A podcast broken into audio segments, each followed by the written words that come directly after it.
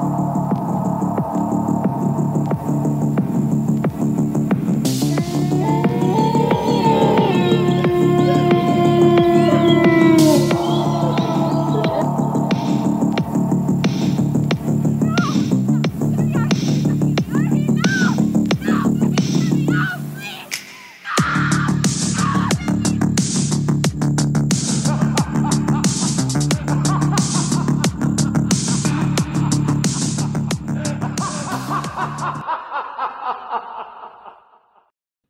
everybody, welcome to a very special bonus episode of the Pod and the Pendulum.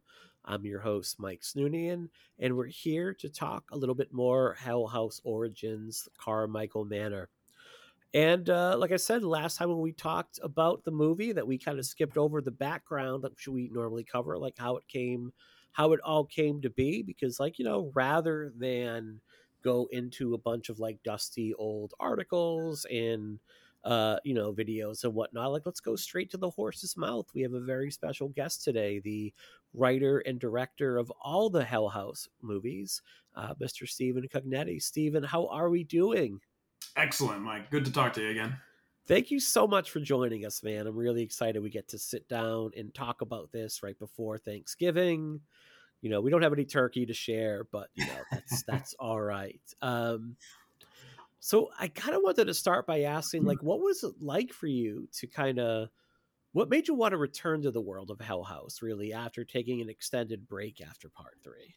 Um, I only took an extended break from Hell House because I made a, um, a, film in between. In 2021, mm-hmm. I shot uh, 8254 Forest Road, which I'm happy to say, I don't know if it, when I saw you in Telluride, I don't know if it was, but right now it is finally completely, fully finished, ready to go um, to seek uh, you know distribution partners uh, wherever well but um, so that that's out of the way. So then uh, while that was in post-production i just wanted to start working on something because it was in post-production for a long time. So i just wanted to start working on something. Mm-hmm. and then i just had this idea about well we could go to hell house but I, am done with the abaddon hotel. So just let's see if i can still do something in the world but have a completely original story. And then i wrote the first draft liked where it was going got excited for the story wrote the second draft and third and just you know made it made it better. And um, as every subsequent draft always becomes better though but i just i just got like excited for the project all over again. I'm like yeah i'm really excited to get back into the hell house world. This is the story's looking good. The scares are looking good. Um, and just and just went from there. And then you know called called the the old gang back together and said hey guys we're shooting another hell house let's mm-hmm. get ready. So and was everybody excited to do another Hell House? Was anyone like, haven't you done enough with this already? Or are they like, yes? Yeah, I'm sure there's a lot of uh, people out there, uh, you know, horror uh, critics and stuff that said like, oh, do we need a fourth Hell House? And there's always those voices, but mm-hmm. people that I work with, um, the the cast, the distribution company Shudder, I mean, everyone just seemed to be very excited. Mm-hmm. Um, that this uh, was going to be the a, a, a, new project that um, we were going to undertake. So uh, I get a lot of support from people saying like, hell yeah, let's let's let's go. And um, and and the script was fun too. I think this and the script was it was a it was new, it was fresh. It wasn't in the Abaddon Hotel. It wasn't. Um, and that was the problem. I think I had a lot of trouble with two and three trying to write scares in that same hotel over and over. Um, and I just uh, so having this whole new location, whole new story, new characters, everything to start with. It just uh, the the ideas just flowed. The scares mm-hmm. became like they were fun to write again, and so I, I love yeah. I love diving into it yeah it's in part two and three like we did get to know like every inch of that hotel and you know in part three like we spend more time in the attic and we try to change like the flow up of the hotel a little bit by yeah. like kind of having like this kind of uh, maze that one would go through like by directing people like traffic through it in some yeah. sort of way and location has always been like such a huge part of the series like getting to know like the physical location um what was the challenge in finding something new? Like how did you know like we're gonna set it now in this kind of like huge manner, this huge estate? Like when did the idea hit that that was where you're gonna set it um, the first draft of the script was uh, it always was going to be the Carmichael family home, um, and and it just for me when I wrote the script, it just seemed like it it just felt right to be a manor. And then something happened there, and, and not just like a, a regular home. There had to been something. There had to be something more to it. Just it just felt more interesting to have something that was big. Um, so when I went into it, I was like, I want this to be a manor. It's going to be the Carmichael family home.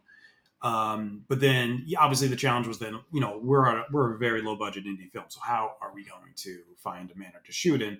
Um, and I found a mansion early on near me. So I'm up in Scranton, Pennsylvania, is where I am, and uh, I wanted to film in the Scranton, Pennsylvania area, in and around. Um, I, I got I have two small kids. I didn't like being away from home too long, so I just wanted to film. And I was and, and so I, I was looking for a location. I found this one mansion. It was really nice, um, and the owner was on board. And then in, in January, uh, four months before we're going to start shooting, they say, "You know what? We're out. We." Uh, we were, we're selling the the mansion, and we don't know if having a horror movie associated with the mansion is going to be good or bad for sales. So we just decided not to do it. I was like, okay, that's fine, but that's four months from shooting, and I have to, now I have to find another mansion, and uh, just a little bit more outside of uh, Scranton.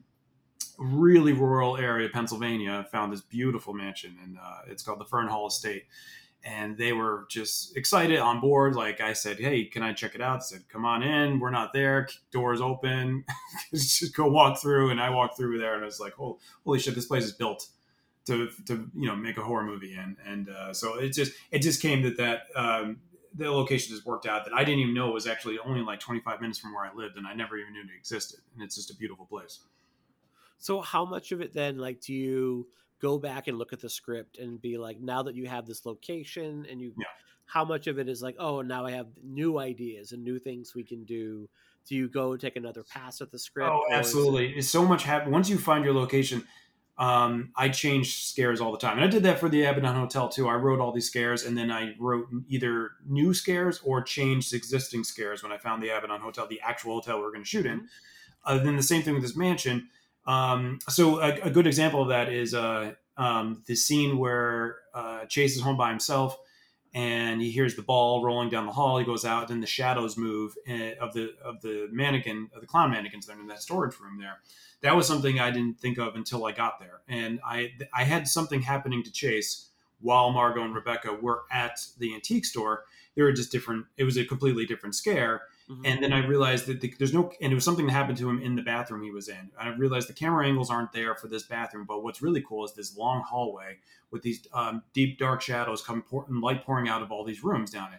So let's explore something like that. And I rewrote the scare that is for that. And it's one of our first, I think it's, yeah, I think it's like the first big scare of the, uh, of the whole movie. Um, so yeah, all the time, uh, when you find the actual location, it just it's so much fun to just be like, oh, we could do this instead or that instead, and change scares to fit. Uh, but also uh, that happens on the acting side too. When you when you when you cast an actor for a role, then you kind of rewrite dialogue too. For when you get to know the actor better, you're like, oh, I want to change some of the dialogue for them. Same thing with location. You know, when you find the location, you'll tweak things. Yep. And it's everybody on set at once. Like you have basically two stories that kind of converge with one another here. You have mm-hmm. the story of the Carmichaels, and then you have uh, Margot and Rebecca and Chase. And like, do you have everybody together kind of interacting, or are you bringing them in because their stories are told separately? Are you keeping them separate from one another as well? Well, you know, it's it's all about scheduling. Um, so it's nothing I wanted to do uh, for a creative way of like mm-hmm. keeping them separate. It was more uh, we shot we had the mansion I think for like eleven days, and we shot um, all the Margot Rebecca Chase stuff um, for the first like eight days we were there, mm-hmm. um, and then then all the then the Carmichael family came in and they came and they had overlapped. And when it was when Margot and Rebecca, when uh, Bridget and Destiny, when they wrapped, um, it was like a it was like a fun night because it was we had like a mini wrap party, even though we were just a little over halfway through, through through the shoot though. But like it was their last night on set. The Carmichaels got there. It was like the one time everyone was like all there. So um, we had champagne. We uh, we had got the fire going. Everyone was kind of partying and having a good time that night and uh, saying their goodbyes to uh, Destiny and Bridget and uh, um, uh, and Chase had already left uh, earlier that day because he, he's LA, so he had to he had to fly back. But um, so that was but they only overlapped on one time, and then and then from there on, the the, the end of the shoot was just the Carmichael stuff. Um, and so, but it that's just a, a matter of like coordination. There's nothing on, on, the creative end of why we did that. It was just like when when's the best time to shoot a okay. you know A, B, and C. So you mentioned how you start rebuilding scares or rearranging scares based on like the location and your actors. And one of the things about the Hell House movies is they're paced differently. Like there are scares throughout them, and unlike a lot of found footage movies, it seem to save the goods until the end. Mm-hmm. And you also like incorporate technology in a way, whether it's still photography or cell yeah. phones. What have you learned over the course of like four movies when it comes to crafting a really good jump scare? Like, what do you feel like from the first movie to this one? You have found like are your strengths when it comes to building a good scare. It's you know this that's such a good question because um, I like to I've learned as I've been writing all of them that I like to space it out where and and I when I have all the scares in the in the script uh, pointed out when I've written the script and I know where all the scares are I, I then I write out all the scares um, on a whiteboard and I see like what their page number is and how that would translate to the minutes of where that was going to end up in the film and I kind of just stare at it at a bird's eye and I'm like is this a good place to do this scare. At the 20 minute mark is that okay? Is the 30 minute mark okay for this? Is it an a scare? Is it a b scare? And so and so i kind of do i do uh, b scares in blue um, a scares in red and a scares are usually your big ones and the ones that might require makeup or uh, makeup effects and stuff like that. So and i really just kind of space it out and, and uh, with index cards on whiteboards like how is this all spaced? Is it spaced well enough do I not have enough A scares early enough that I'm going to lose interest of the audience? Do I have to give a bigger impact earlier on? Is like, is my first A scare doesn't come to like page 40? Is that okay? Is that a problem? Is it going to be slow? And if, so I see if there's any way I can move things up and, and get something more impactful in the in, in, between page 20 to 30 or something like that. So uh, I do take a lot of time to to find a, a good pace of how to get the scares out there, but I also want the scares to build. Can't do something too big early because you have to justify them staying in the mansion or the Abaddon Hotel or wherever. So you have has to slowly build. Yeah. Um, so that's that's another challenge, and I like pacing it out that way, saying, "Is this too much too early?" yeah. You know, and if it is too much too early, but I like the scare, is there a way I can shuffle it a little later in the film, like past you know page sixty? You know, and then so yeah, I do a lot of that, and uh, I find that like getting your first big A scare out there that's a fun jump is is happens right around like a uh, you know. Um, you know the 40 page mark uh, yeah. which is like the 40 minute mark. So uh, and then and going from there and then slowly having it build from there and then having the b scares the subtle stuff mm-hmm. being in your you know in your first act leading up to there. So uh, that was one of the things we talked about when we talked about eh, we talked about the the movie. That we understood with the first movie we understood like they're financially tied in like they can't mm-hmm. go anywhere. It's like the first amityville horror like well we bought this house like yeah. we can't get out from under it. We're, we're kind of screwed if we leave. And here it's like why isn't anyone leaving? Like you know like the first time like oh this house is haunted. Like fuck this we're out of here.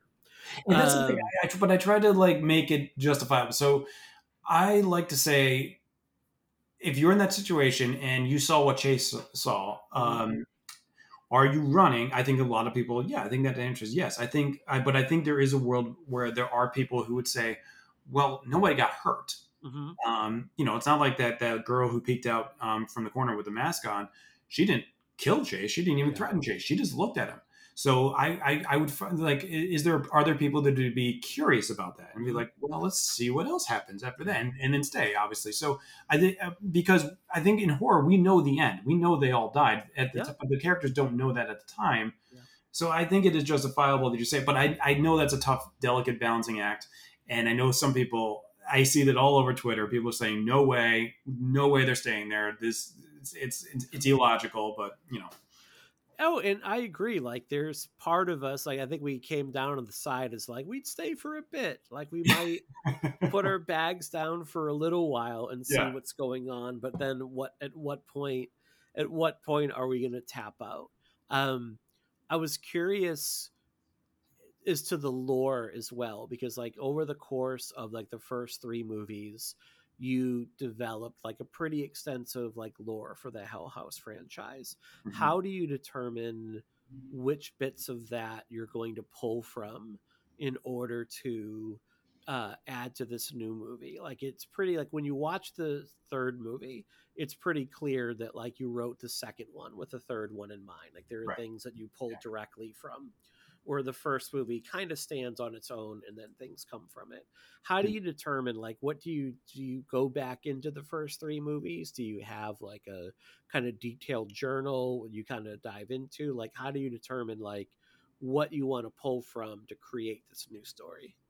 Uh, yeah, no, I don't have a detailed journal. I just have a lot of like, uh, I, I wrote a lot of script about the Abaddon Hotel history. Mhm. and so I pulled from there. And I knew any kind of tie-in that I was going to do in, the, in this new film, I, I, I wanted it to be uh, tie-in stuff that we don't really know yet. Couldn't just be about Hell House. We know about them. We know their connection to the Abaddon Hotel or Alex's. But um, if I was going to do any other connection, have it be in the bigger world of, of the Abaddon Hotel itself, and draw from those uh, pages of script that I already written about the, all the all the things that happened in the '80s and so kind of bring in new Easter eggs, new little breadcrumbs of information about there, things that people don't know too much about, but things that also do answer a little bit. Um, and I, one of the most fun things I had, uh, I was able to write was the lyrics to the piano jingle. Mhm. And I loved writing those lyrics, and uh, it was a lot of fun because I did because I, didn't know if it could happen. I was like, I would love to have lyrics to this, and then I, I play it on my head. I'm like, and, I, and you know, because I, I I'm not I have no musical ability whatsoever. Um, not that this is overly complex, but it was just for me, just it was just a fun challenge. I'm like, "D- can I do it? Can I can can I have like creepy fun lyrics that actually fit the actual piano jingle? And that was something fun to be able to do and tie in because it worked. Once it like worked, I was like, oh, this works. this you know like I, the the lyrics actually do go to the jingle and it works. And I got excited and that was so having callbacks like that was fun. But this ties more to the Abaddon Hotel and the history of that. Mhm.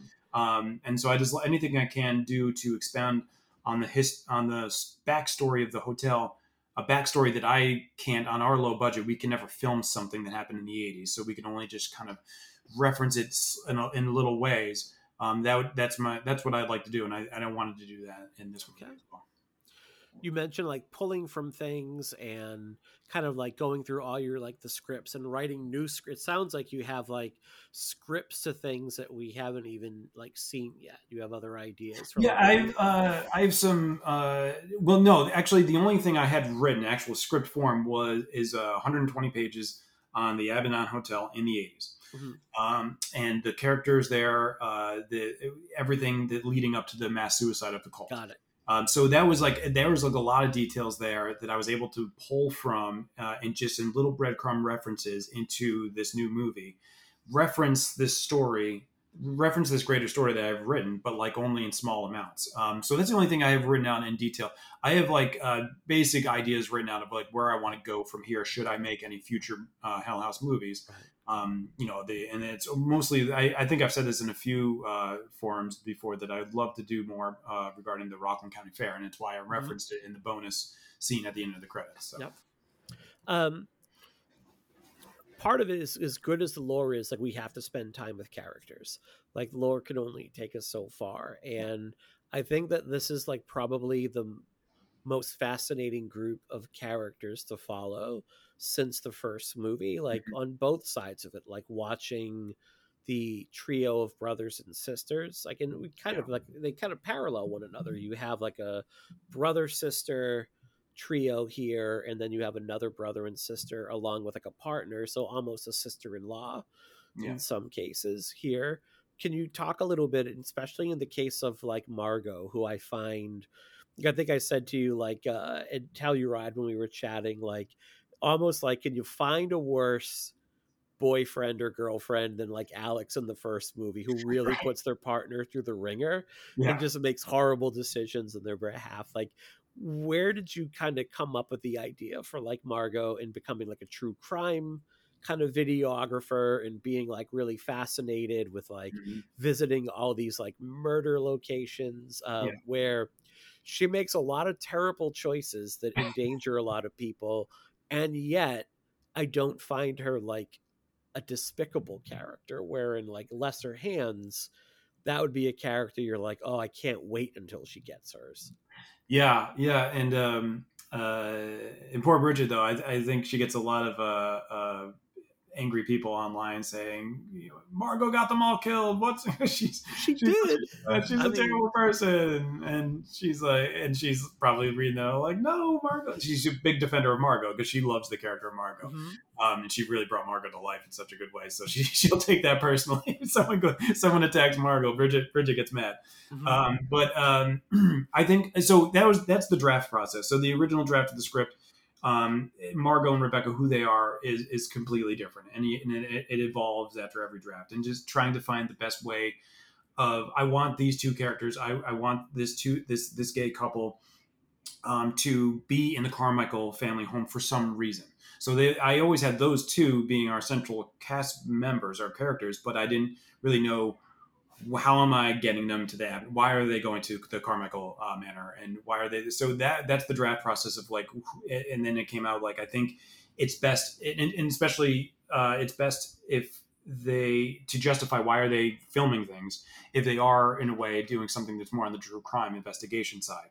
Um, so it's when you're writing characters, you also that I think a lot of thought has to go into why would they would this character be filming something. So in the found footage world, you have to justify that. You don't have to do that another way. So they probably would have been if this wasn't a found footage film, there probably would have been something else. But I thought this true crime thing was the best way to to have them holding cameras inside the family home of the car of the Carmichael. So yeah. that's why that happened um, that way. And uh, um, and same and then Rebecca I I just I I made her uh, her being in real estate only because I love the idea of the scare of her having mm-hmm. the zoom scare with the showing houses and and I was like how do I best do this well she works in real estate that's why she's showing homes to her boss mm-hmm. um, and so just and then you, you know you write the character to be that and and then uh, Sophie uh, Schneider our um, production designer she she went in like you can't see too much of the details uh, in the film though but like she got all these all this great gear for rebecca um, destiny to have that really highlights that she's a you see all the the home spreads on the bed while she's working that night and everything like that. And so we, we brought out that character a lot and destiny was just great and she loved playing the character of rebecca and had a lot of fun with it. It's a fascinating dynamic because you have margot who is like not really listening to Rebecca, who's like yeah. afraid for her life, like, I don't want to be here. And Rebecca is like basically funding Margot's whole lifestyle. Like she's like allowing she's the one who's allowing Margot to kind of do this hobby. Mm-hmm. Um and I know like we talk like this is like at this point like this is your job like you make movies for a living you're like one of the fortunate enough able to do so but i know for i, I know where you're going with this i know where you're going with this. Yeah i am not 100% sure like was there ever a point in in your own like creative process where you're like i might have to give this up and you know like go yeah. back to the nine to five grind? Yeah and 100% and i and uh, there is a little bit of um that uh, uh, concern in the back of my head that I built into the, the relationship between Margot and Rebecca.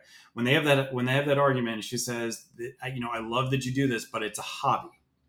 Um, at some point, I, I when making going into Hell House and all the time I invested into making the original movie, I had my nine to five, but um, like I put in a lot of our savings into that move into that into making that movie and I and as, oh, I didn't want to say like I just put a lot of savings into a hobby. I wanted to, mm-hmm. you know, like I didn't want to have to tell that to my wife. You know, so um, you know, so like, but that's what filmmaking is when you're on our level, when you're on the indie level.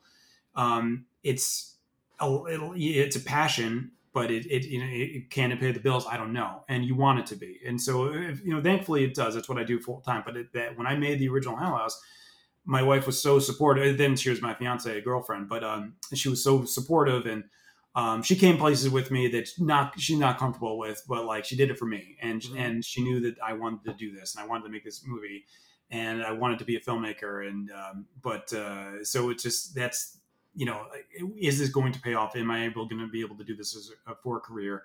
I don't know. Right now, it's a hobby, mm-hmm. and so I put that little that that tension. There wasn't never there was tension between my me and my wife about that. She was always supportive though, but there is they always lingering in the back of your head like. Right I'm going off the cliff here. You know, I'm putting everything into this film. Is it going to work out? Is it going to pay off in the end? I mean, you can have that tension in yourself. Like that's an internal tension in a conversation yeah. you can. And that's the thing. And so that I think, and that, I think that it's not as true in filmmaking. So many people in their careers they're pursuing a passion, mm-hmm. and at some point you can only do it as a side project. Mm-hmm. Um, it's like it's like a hobby at the time, but you yeah. would want it to be a career, and that's not just for film. It could be in anything. I'm sure it's the same thing with acting too. Um, and uh, writing and any kind of artistry. Um, but uh, you know, so it's I, I just respect that um, that you know, and people that work their ass off to do it, and and, and sometimes it works out, sometimes it doesn't. That you couldn't mm-hmm. end up doing it as as your full time gig, and, and thankfully I've been able to do that. But at the time, it was it was a gamble. So it was, definitely was, um, but it's worked. I mean, I think Hell House, the first one in particular, has become like really a cult favorite and you know you've gone on to make four with possibly more in the works and in part no small part because of those clowns. And when did you realize that like you were going to be known for these clowns and why clowns? Mm-hmm. god damn those clowns are terrifying. Yeah why i remember well when i wrote the original hell house i remember thinking you know it's, it's a haunted house attraction and a haunted house attraction has to have clowns. Mm-hmm. but then i thought clowns weren't scary enough for me. Like I didn't, I thought like clowns that I've been seeing in, in cinema at the time were always overdone, and overdone is too scary. Eh, big noses and all the and, and you know, silly frilly hair and colors. Too much colors, I think, is bad. Um, so I said, if I'm going to do a clown, I want to make it scary, and I think less is more. I think this is the minimalist kind of clown. And um, when I was growing up, uh, my parents had this like really creepy picture of a clown. Uh, I don't know. We don't. We all, me and my siblings we always asked our parents like, "Why did you have that? It was terrifying. Nobody liked it. It was just this creepy, like pale faced clown." And I don't know where they got it. I wish I still had it because I think about it all the time. But I, but when I was thinking about the clown should look like, I that popped in my head. I sent uh, a concept artist uh, some like ideas of like just like make me like a clown that looks like this, and she came back to me with this amazing uh, looking clown, and it, it's um, uh, I think I, I, think I posted on my Instagram or my Twitter, but uh, but it's it's similar to what we used in the movie though. Uh, but I, and I just thought minimalist on the clown was going to be creepy, and it's and it's um, something that Sophie uh, Schneider and I talked about, and she um, the the uh, she did costume and production design on the fourth Hell House when we were doing the other two clowns. We both went. Our reference was like the old clowns you see in like the black and white twenties and thirties, and, and those were the inspiration for like how she was going to do the the uh, clothing uh, and uh, for that. And then our mask makers uh, that made the, the two new clowns, they did an amazing job as well. But that was the, the minimalist kind of clown. That was mm-hmm. the, uh, the our reference, our point of reference for uh, the pictures we used were always those old, you know, those archival clowns you see. Mm-hmm. That are just awesome. Yeah. Carnival clowns, you know? Yeah. Did you, when we first see them in this movie, what hit me was like, they were so lifelike. When she, when Margot grabs that clown's face, mm-hmm. that's not a mask. That just felt like a like that was way too pliant. That's a dude in grease paint, isn't it? no, no, you're no, kidding. Okay, that, yeah, that... No. no. the only time uh, there was a real clown was um, a real person in the mask and the in the suit, as our producer Joe Bandelli. Mm-hmm. Um, he's uh, I think he, he, I would say I was going to, unfortunately, he's always in our clown suit because he's like the tallest on set. Mm-hmm. And, and, um, but I, he loves playing the clown though. So I don't think it's unfortunate to him. Uh, but, uh, he's in the clown suit. And the only time he was actually in the clown suit is when the clown's like moving and going, was coming after Margot at the end. Um, okay. But other than that, I think it's best to just keep it very, mm-hmm. you know, stationary as possible. And we, and we use this like really good mannequins on that. Yeah. So this one does take a more, I would say like a back back to the basics is maybe too strong of a phrase because like it's obviously this one is a lot bigger overall than the 1st mm. hell house was but it does kind of go back to like it parallels the film in a lot of ways like some yeah. of the scares parallel it the structure parallels it how important was it to you to kind of go back to kind of like what worked with that first movie in terms of like the main goal is to scare the bejesus out of the audience yeah well, that was intentional. I, I think because I went into it thinking there's no reason to do this film unless it's going to be um, as scary as mm-hmm. the original. Um, I didn't want to make a film that uh, people say like oh, it's okay, okay, but it's still nothing like the original. I wanted to I wanted to make something that fans would say like, oh, this is just, reminds me of the original, mm-hmm. and that was the goal in writing. And and then Golden when writing the scares, I was always had in mind, oh, you know, what we did on the original, and yeah. and that and that comes with pacing too. I told you about like when we were writing A scares and B scares, where did they come up, show up in the movie? Um, I based that on like how I paced it out in the original as well. Yeah. Um, when does our first A scare come in? Um, and and then how how do they build from there? Um, and I, I kind of did purposely want to mirror after the first after the first one and have them be similar similar um, movies in in the way they're structured, but original scares um, with an original story and characters. So uh, I did I did write um, with the original in mind in terms of similar similar structures. Mm-hmm. So we had the pleasure of introducing this at Telluride for like the world premiere for an mm-hmm. audience, and yeah. this movie plays incredible for an audience. Like seeing it in yeah. a packed crowd. The crowd is. Um, it's the perfect kind of horror movie experience where people definitely talk to the screen, but not in an annoying way. Like not yeah. in, in, the like. It's more of a like, oh shit, don't open that door or fuck those clowns kind of right. way. And this originally was going to get a, a limited theatrical release, which yeah. unfortunately didn't happen. So I guess I'm going to ask you about your blood feud with Taylor Swift and yeah. what happened there. Yeah. Um, so we were going to play an. Uh, I, I I don't know if it's every Alamo Drafthouse or most of them or anything, but we're going to have a two week run at uh, Alamo Drafthouses across the country, um, starting in mid October. And this deal was coming in like August, as when this happened, and um, and the distributor called me said like hey we're, we're, we're locked and loaded. We're going to be uh, we're going to have a theatrical run. And i was like this is great. We never had a theatrical run. And then in, sometime in september they called me and they're like guess what? You got bumped for taylor swift. And i was like really? Why would why what what is she doing? I thought she does music not new movies. But i i had no idea this whole eras tour was mm-hmm. going to be was a documentary going to go to the and and let alone be so heavily like the, it's AMC theaters, but AMC wants to pump it into not only their theaters, they want to do it in Alamos too, and they want to do it in October, the month for horror.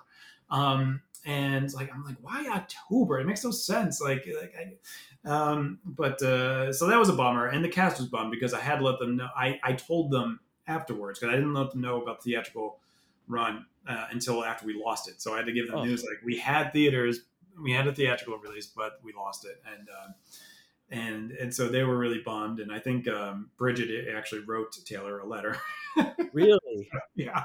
Wow. I mean, I, you know, she'll never read it, but uh, it's just funny though. But because she's so passionate about it, though. But I'm sure the that's amazing. I Bridget's hilarious. So, is, so Bridget doesn't sound that far removed from the character of Margot. Is what you're saying? No, I think she she she sees herself in Margot a lot. Um, okay, um, and she's just a just like such a wonderful person, so much energy, so much like love, mm-hmm. and she, she's just like she's so much fun to have on set. And I love those kind of actors. I love like, and she's the kind of person on set where she didn't want to leave.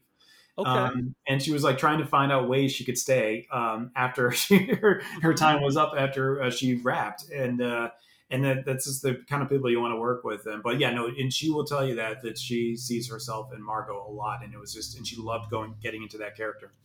But if she suggests a weekend getaway, don't take her out. right? Yeah, exactly. Yeah, definitely don't go uh, to yeah. any mansions with her. Uh, so we had a Barbenheimer summer. We could have had a Swell House fall.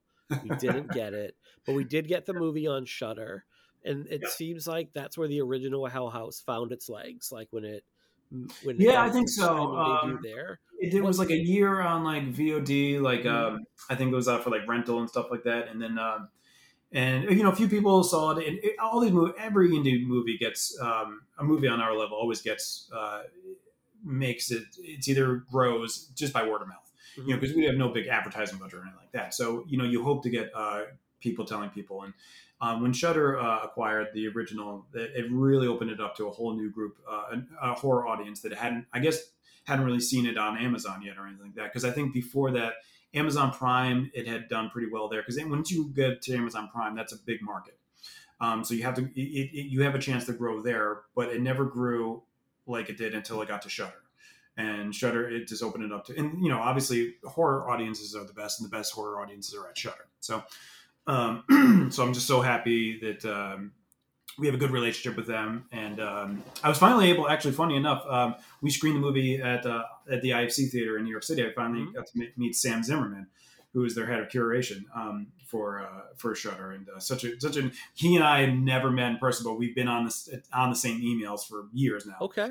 Um, uh, just you know, talking about different things related to Hell House, but um, uh, we've been on this just on the same email correspondence, but the meeting him in person was great, and uh, and Shudder's just such a uh, what they do is amazing, and they have such a good lineup uh, this past uh, fall and going into through the winter. Oh yeah, so is there like a an, a little a level of credibility then, like once something like Hell House hits a, a Shudder, that mm-hmm. like you mentioned, like well, Amazon is obviously much bigger and Netflix is much bigger, but like, is there a credibility? That when it hits a service like Shudder, because it's horror centric and meant for hardcore fans, that a movie like a Hell House is going to get immediately elevated. Oh yeah, one hundred percent. Yeah, I, I, think um, I think uh, Amazon Prime because it's Amazon has a bigger audience, but it doesn't. Mm-hmm. It's not necessarily a bigger horror audience. Mm-hmm. You know, like uh, everybody has a Prime subscription, so. But when you have a horror film, you want it to go to horror fans, and I think Shudder is the best place for. I think it's even better. I mean, I think Netflix is probably a bigger company, but right. I just don't. That's not the right place for for horror movies, especially Hell House. And Shudder is where you go to go direct line straight yeah. to the biggest horror fans. And yeah, it does uh, add a lot of credibility. It's it's a lot of fun to be able to to um, uh, make a film knowing that it's going to go to that mm-hmm. platform because that's just a platform I respect and love and do you have a sort of agreement with Shudder where it's like if you want to make these movies, like we'll look at it first, or you know you have a home with them? Like what sort of? Um, yeah, no. With Hell House, um, they were happy to make a deal before, like one going into production. Okay. For this for this film, um, that's not always the case. It wasn't the case on on one two on one or two. Um, mm-hmm. but so but um, I think, uh, on, especially on, on, on, this latest one, Origins, um, we uh, the distributor Terror Films approached Shudder, told them that uh, I was interested in making a fourth film. If they had interest, they said, you know, they were interested. We're all interested. Let's let's get together. Um, and they, uh, which is great about them, is they didn't really even say like we need to see your script or anything like that. They were just like, yeah, like let's do it. And mm-hmm. um, which I love because I don't I don't like anybody see. I don't want to see my script or deals, uh, you know, like. But uh, I, I, I, like that they're just on board and like whatever you want to do, we're on board with uh, for the fourth film, and um, so that that's great partnership. So that was good. So for that, but um, yeah, no, I don't have any kind of other outside of the Hell House. No, I don't have okay. any like direct line. That's what I meant with like the Hell House. If that was the deal, like they know they've got a budding franchise, it can it can go there. You can usually find all of them there. Lastish yeah. thing um rewatching the movie like putting the, our notes together for our mm-hmm. episode you know i'm like there are like you mentioned breadcrumbs earlier and i'm like i yeah. actually have it in my notes like there are a lot of breadcrumb trails for future installments mm-hmm. in here like there's a lot of open-ended questions where like you can watch this movie and you know what happens at the end of it like it you can watch it on its own you can watch this one without even seeing the other three movies and it's a really satisfying experience obviously it's yeah. enriched by it, seeing the others yeah. But we still don't know what happened to the father of the carmichaels and there are all these hints about the carnival and the shady comings and goings.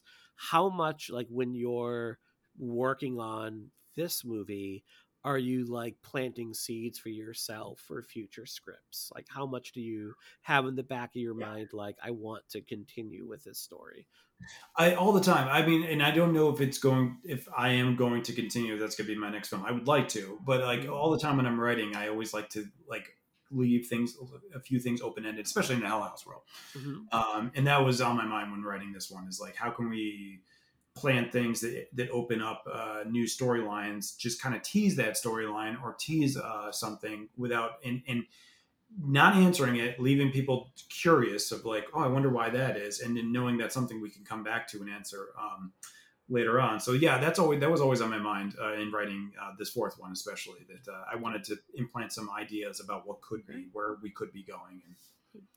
But before you do that, you mentioned you 825 Forest Road Yeah. Like you wrote that, directed that, Yeah. post is done, movie is done.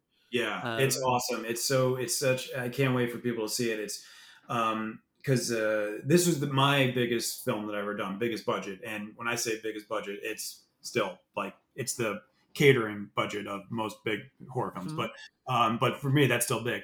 But uh, but for that, I, what I mean by that is that we were able to really like um, uh, do great things, like work with. Uh, I was able to work with an amazing composer Mhm. it's it's a beautiful score, um, and uh, it's colored uh, by the uh, um, um, Mark Todd Osborne, the same guy who who did the color uh, the colors palette in, uh, on uh, It Follows. Oh, Um, okay. so uh, yeah, and things like, and then uh, our sound designer, our sound engineers, they were just like amazing, like building this whole like world of sound for the film that's so Mhm. perfect. Uh, so everything came together. There's a lot of things that I can't afford on Hell House movies that I was able to do in, in this film, and just to, to add to the experience a lot more, and, and sound and color being one of them, um, and effects too as well. We have a few visual effects though, but um, but uh, mostly for the sound uh, components uh, and and, uh, and color. But so I'm just so excited for for the movie for that that we're able to do a little bit more in this than we usually can do on our very microscopic budgets on for Hell House. And when will we have the opportunity to hear more about it or catch it? Is it like the festival run next? Is that No, I don't know what's going on. So um, the uh, production company that was in charge of uh, 825, they're called uh, Epic Level Films, um, and they were producers on on 825, and they're um, it, I, I don't really know what their plan is with the film. Like if they're gonna if they're just gonna seek uh, like a, a direct go to go to um, distributor or go festival route. I don't know, but all I know is that it's done and ready. Those decisions are ready to be made right now, which is exciting. Excellent. Well, thank you so much for taking a bunch of time to chat with us today. Like, we love, I mean, you can listen to the episode. It's up right now, and hey, we'll take the downloads. Uh, but, you know, we really loved Hell House Origins. It was a blast catching up how to tell your ride this It was a fall. blast. It was really good to see you again. Everyone out there was a lot of No, fun. look, you keep making these movies, man. We'll keep covering them. You know, we love the Hell House series. So have a great Thanksgiving to you and yours. And listeners, we hope you've enjoyed this little bonus episode. If you are listening on Thanksgiving morning as this drops, as you're getting your turkey and stuffing ready, you know, go out, you know, why watch little football? Go watch Hell House Origins, Carmichael Manor uh, after you know the tryptophan hits. It's a good time. It'll wake you right the hell up. I promise you.